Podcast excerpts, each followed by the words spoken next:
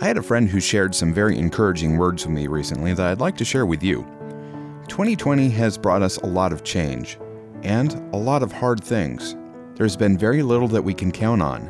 Things change by the minute events, vacations, and even people are getting canceled left and right. We remember thinking back in March that this would all be over by Easter. How little did we know? When it feels like there is so little we can count on in 2020, there is one who is constant, never changing, always present, and ever loving. His name is Jesus.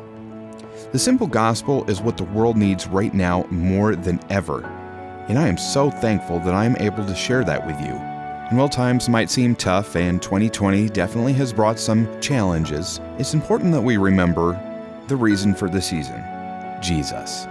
For a child is born, to us is given and the government will be on his shoulders, and he will be called Wonderful Counselor, Mighty God, Everlasting Father, Prince of Peace.